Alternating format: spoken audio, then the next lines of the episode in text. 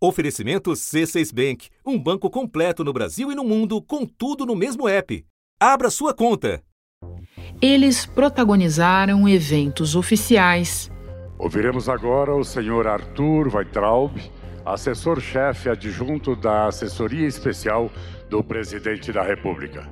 Queria cumprimentar o presidente Jair Bolsonaro, cumprimentar os senhores ministros, todas as autoridades presentes. Deram entrevistas à TV estatal. Nós estamos ao vivo na plataforma das redes sociais da TV Brasil, da TV Brasil Gov, para falar hoje de um assunto muito importante, que é o tratamento para o novo coronavírus. Para essa conversa, estão, estão aqui comigo a doutora Nise Yamaguchi, que é oncologista, e também o Carlos Wizard. E ganharam o reconhecimento público do presidente. Quero cumprimentar aqui meu presido, prezado companheiro, amigo Osmar Terra, um aliado desde o princípio nessa questão, com números, com dados, com convicção. Agora, a CPI quer saber o quanto eles pautaram as ações e omissões do governo na pandemia. Vários depoentes atestaram a esta comissão parlamentar de inquérito a existência de um aconselhamento paralelo do presidente da República. Por essas, por essas questões indiretas de ah, tá tendo uma reunião com outros médicos, com outras pessoas, com outros auxiliares, é, eu imagino que ele construiu fora do Ministério da Saúde, ele construiu alguns, alguns aconselhamentos que o levaram para essas tomadas de decisões que ele as teve. Me parece que ele tem um papel de destaque no que nós chamamos de gabinete paralelo. Presidente, nós tivemos aqui algumas informações de que poderia estar acontecendo, por exemplo, um governo paralelo. Nomes que aparecem na boca dos depoentes. E confirmo de minha memória que estávamos lá o general Braga Neto, ministro-chefe da Casa Civil, ministro Mandetta, evidentemente, eu, a doutora Nise Yamaguchi. Como o da médica Nise Yamaguchi. Então, eu acredito que a gente possa ter um modelo de distanciamento social, de cuidados, etc., e de tratamento. tratamento.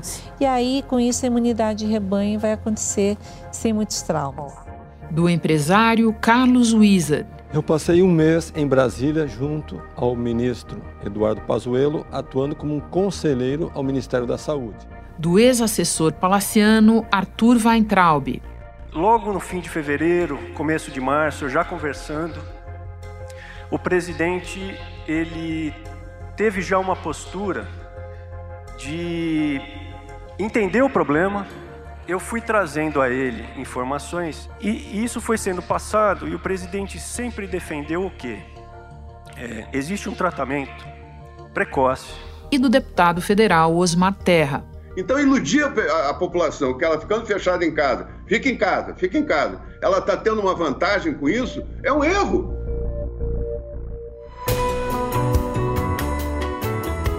da redação do G1. Eu sou Renata Loprete e o assunto hoje é o Gabinete Paralelo.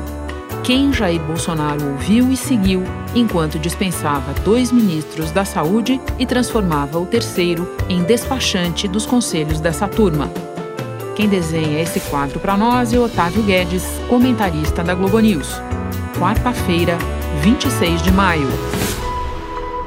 Otávio, logo no depoimento de Luiz Henrique Mandetta, o primeiro ex-ministro da Saúde a comparecer na CPI, nós ouvimos a expressão aconselhamento paralelo. Você pode recapitular que fio é esse que os senadores começaram a puxar a partir dessa hora? Pois é. Olha, eu vou ainda mais lá atrás. Eu vou nesse fio começa quando o Mandetta deixa o ministério em abril de 2020 e ele reclama do seguinte: lembro do, do, do presidente sempre questionar a questão ligada à cloroquina como a válvula eh, de tratamento eh, precoce, embora sem evidência científica. Eu me lembro do presidente em algumas vezes falar que ele adotaria é, o chamado confinamento vertical, que era também algo que a gente não recomendava. Ele ia para as redes sociais e falava exatamente o contrário. Alguém aconselhava ele. Ele falou isso, até falou para mim isso quando eu, lá abril de 2020, mas ninguém tinha muita dimensão o que, que era isso, o que, que era esse aconselhamento. Pensava-se muito no Osmar Terra, porque o Osmar Terra é, ia para as redes sociais, escrevia sobre imunidade de rebanho, o presidente repetia. Essa história de isolamento é uma novidade dessa epidemia. Isso não tem efeito nenhum na prática. Olha o que está acontecendo: 10 mil mortes. Todos os estudos que eu tenho mostram que isso, o isolamento não interferiu em nada. O maior contágio é dentro de casa. Também foi massacrado aqui no Brasil por suas posições. Mas nós temos couro duro, Osmar. Nós sabemos resistir. Achava-se que era algo informal. Com o depoimento é, do Mandetta, ele e depois do Nelson Tais também, vê-se que é uma estrutura que tinha poder é, de influenciar o presidente. Não era só um aconselhamento, não era só uma conversa no pé do ouvido. Existia efetivamente uma estrutura paralela. Otávio, você mencionou o deputado Osmar Terra, nós citamos outras pessoas no início do episódio de passagem, mas agora eu te peço que explique com mais detalhes quem eram os integrantes do gabinete paralelo, que relação eles tinham entre si e com o presidente Bolsonaro. O que a CPI levantou agora e precisa ver, é, juntar os pontos, são três grupos que eu vejo. É, você tem um grupo que era chefiado pelo Wizard. O Wizard é um empresário muito próximo do ex-ministro Pazuello. É, você tem outro é, nome que é do Weintraub, né, irmão, é um advogado, irmão do ex-ministro de Educação. E você tem o Gabinete do Ódio. Então são três núcleos é, que tem claramente uma liderança. O Wizard deu o nome de quatro médicos que trabalhariam no que ele chama Comitê Científico Independente. E foi nesse momento que eu tive então a oportunidade de conhecer autoridades médicas que são é, reconhecidas tanto no Brasil como no exterior.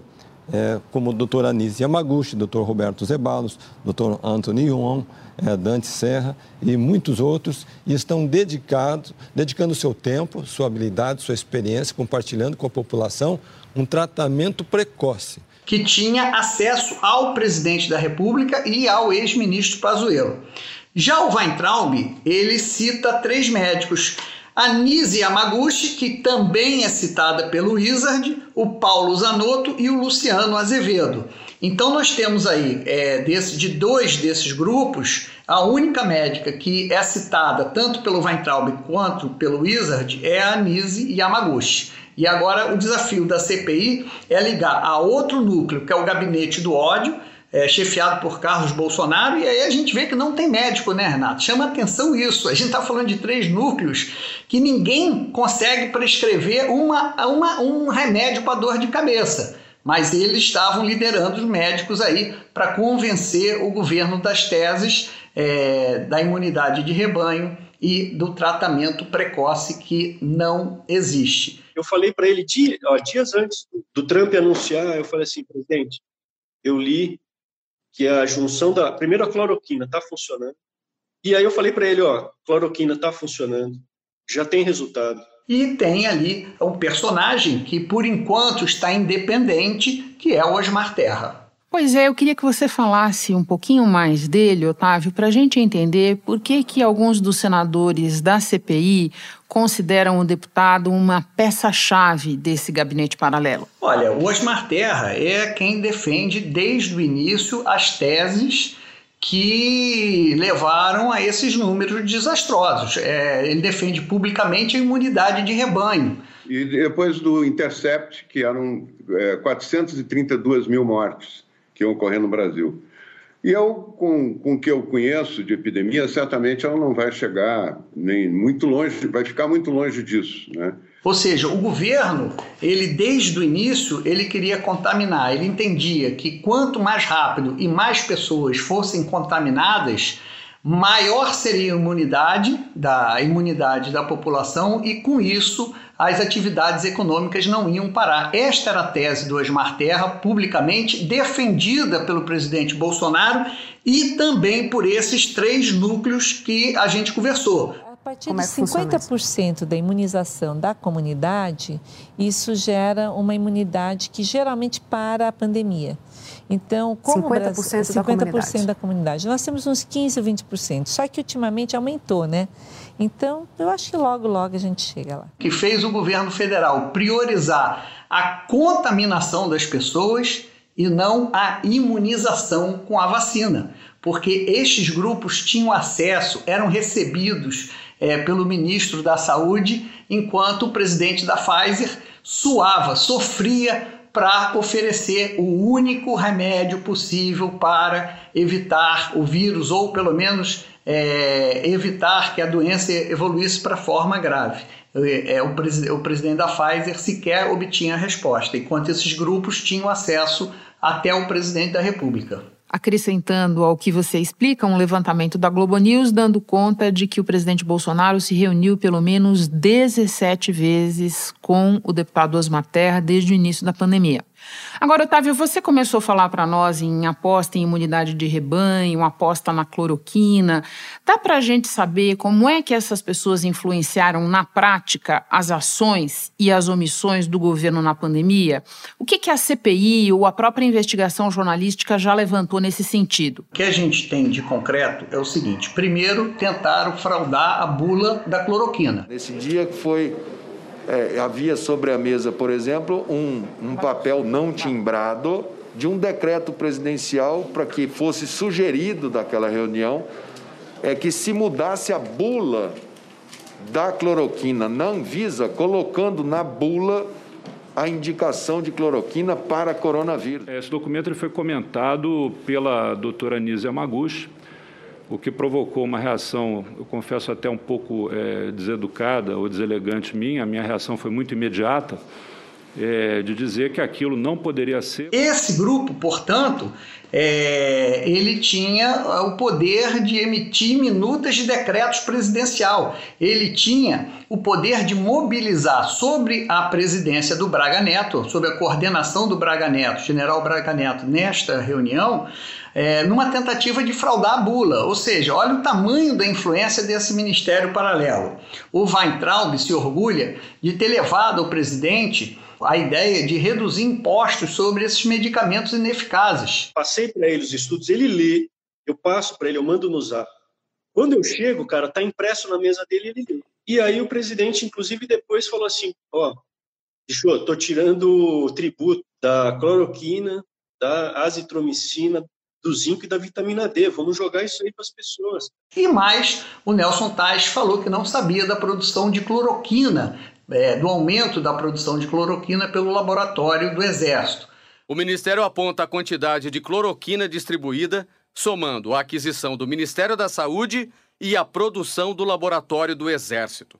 Mais de 5 milhões e 400 mil comprimidos de cloroquina 150 miligramas. Ou seja, então era um gabinete que tinha caneta, né, digamos assim, tinha poder para colocar verba para produzir cloroquina, para tentar fraudar a bula e para reduzir impostos de medicamentos ineficazes. Otávio, você tem uma ideia muito interessante, que é a ideia de dividir em duas fases a atuação desse gabinete paralelo uma antes e outra depois da chegada de Eduardo Pazuello ao Ministério da Saúde.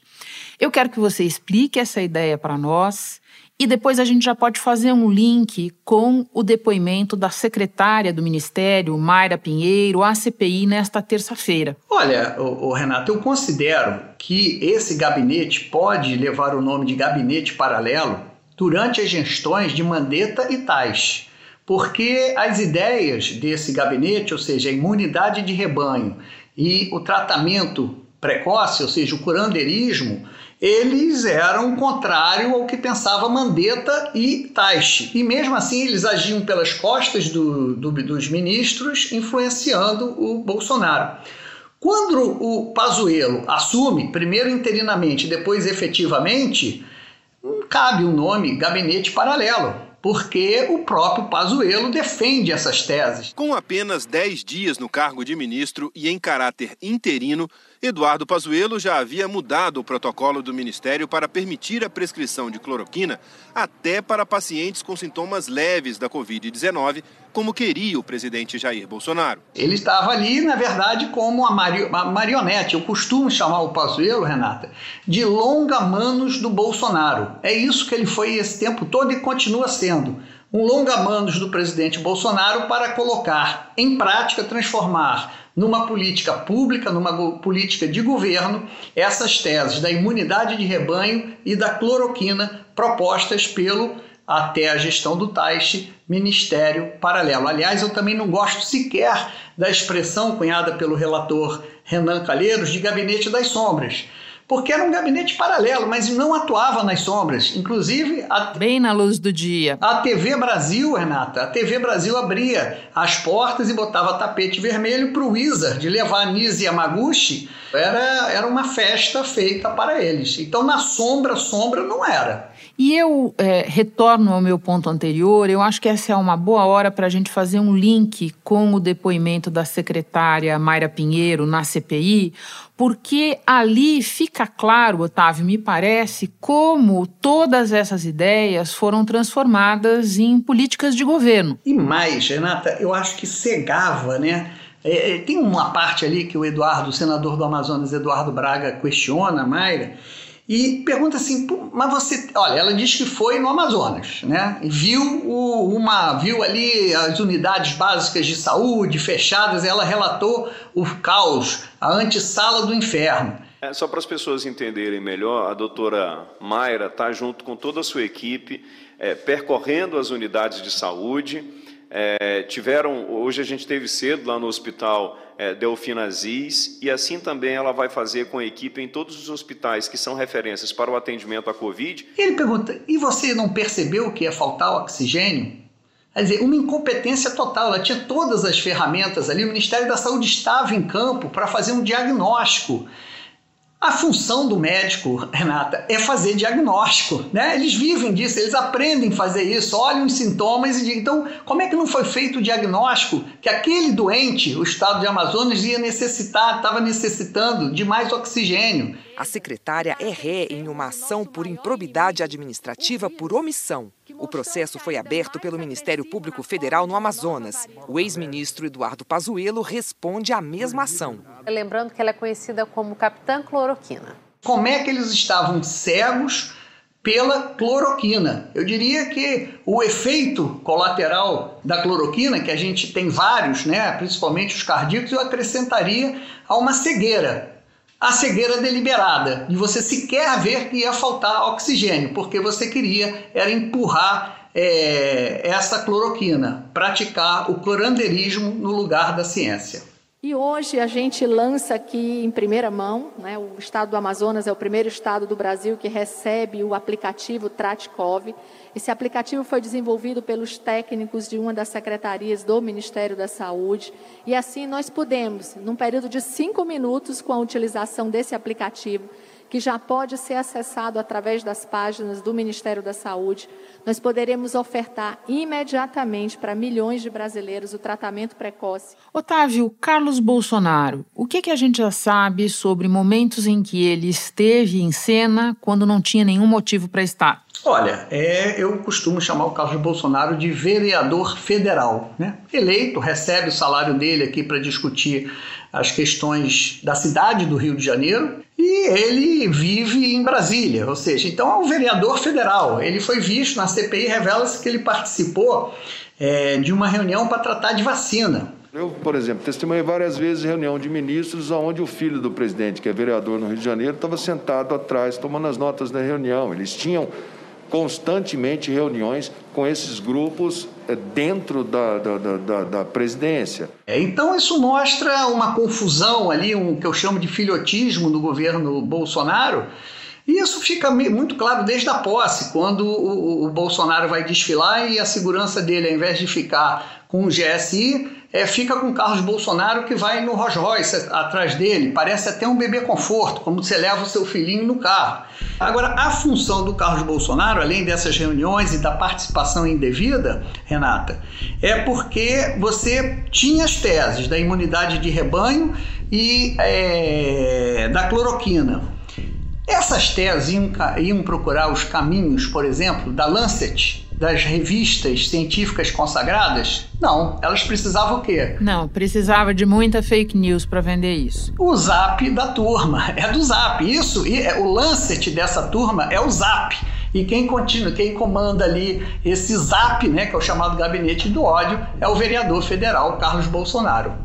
Por falar em reuniões, eu lembro aqui o exemplo da reunião citada pelo ex-secretário Fábio Weingarten com executivos da Pfizer, certo? Certo. Então, que ele estava presente. Minutos depois, entra na sala da reunião Felipe Garcia Martins, assessoria internacional da presidência, de presidência da República, Carlos Bolsonaro. Ah, muito obrigado.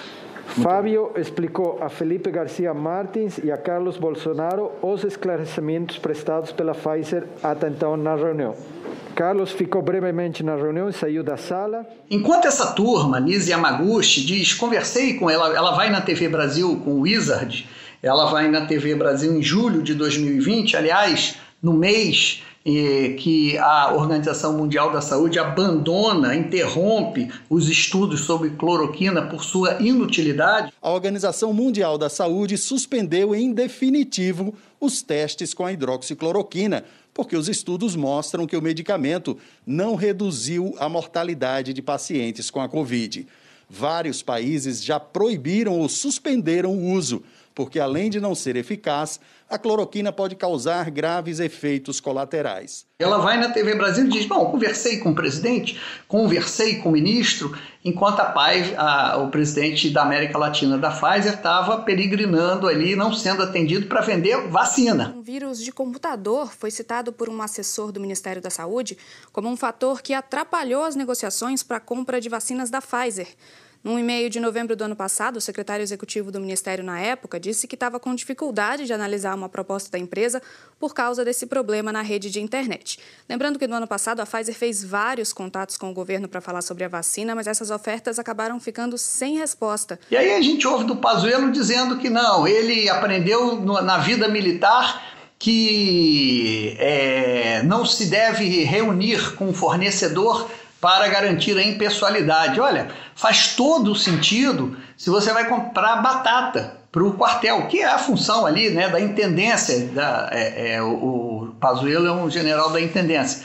Você não vai reunir com o chefe da quitanda para comprar batata no quartel. Mas se der errada a negociação, se faltar pirê, você serve arroz. Agora, vacina não dá. Vacina, e aí o Alessandro Vieira, o senador, é, rebateu ali, dizendo o seguinte: olha, o primeiro-ministro de Israel, Netanyahu, participou pessoalmente das compras para vacina. Bom, se a CPI comprovar que essa estrutura paralela pautou ações ou omissões do governo na pandemia, essas pessoas podem vir a ser responsabilizadas de alguma maneira ou a responsabilidade, em última instância, não é delas e sim do governo federal? Olha, Renata, você tem ali dois aspectos. O que a CPI está lidando é com dois supostos crimes: crimes sanitários. Não usou máscara, é, eu digo assim, crimes comportamentais, né? Deu um mau exemplo, aglomerou.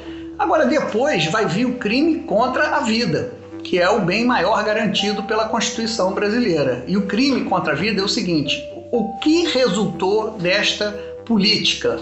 De aglomeração, de imunidade de rebanho e de falsos medicamentos. Quantas vidas poderiam ter sido poupadas se o governo é, priorizasse vacina ao invés do curandeirismo da cloroquina?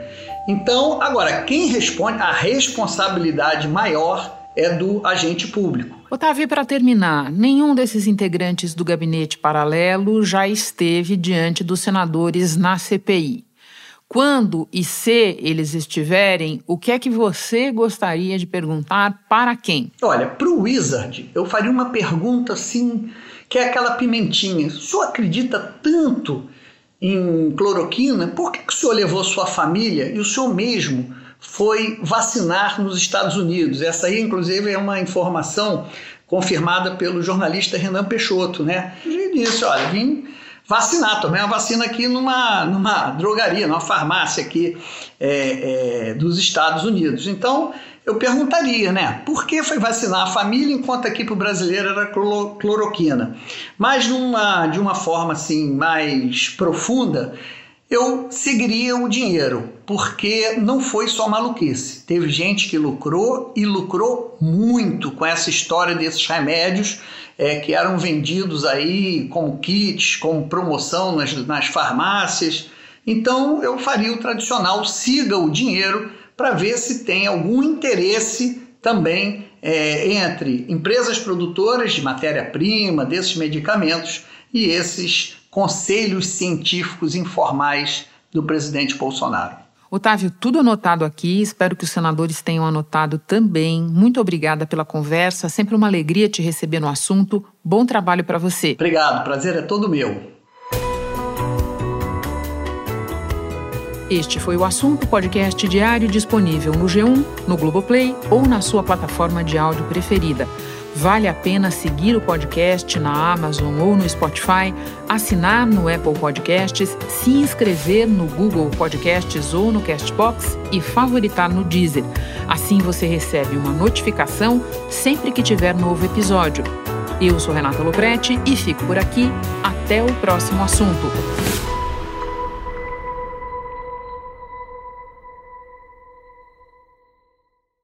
Você no topo da experiência financeira que um banco pode oferecer. Escolha um banco completo no Brasil e em qualquer lugar do mundo. Abra sua conta no C6 Bank.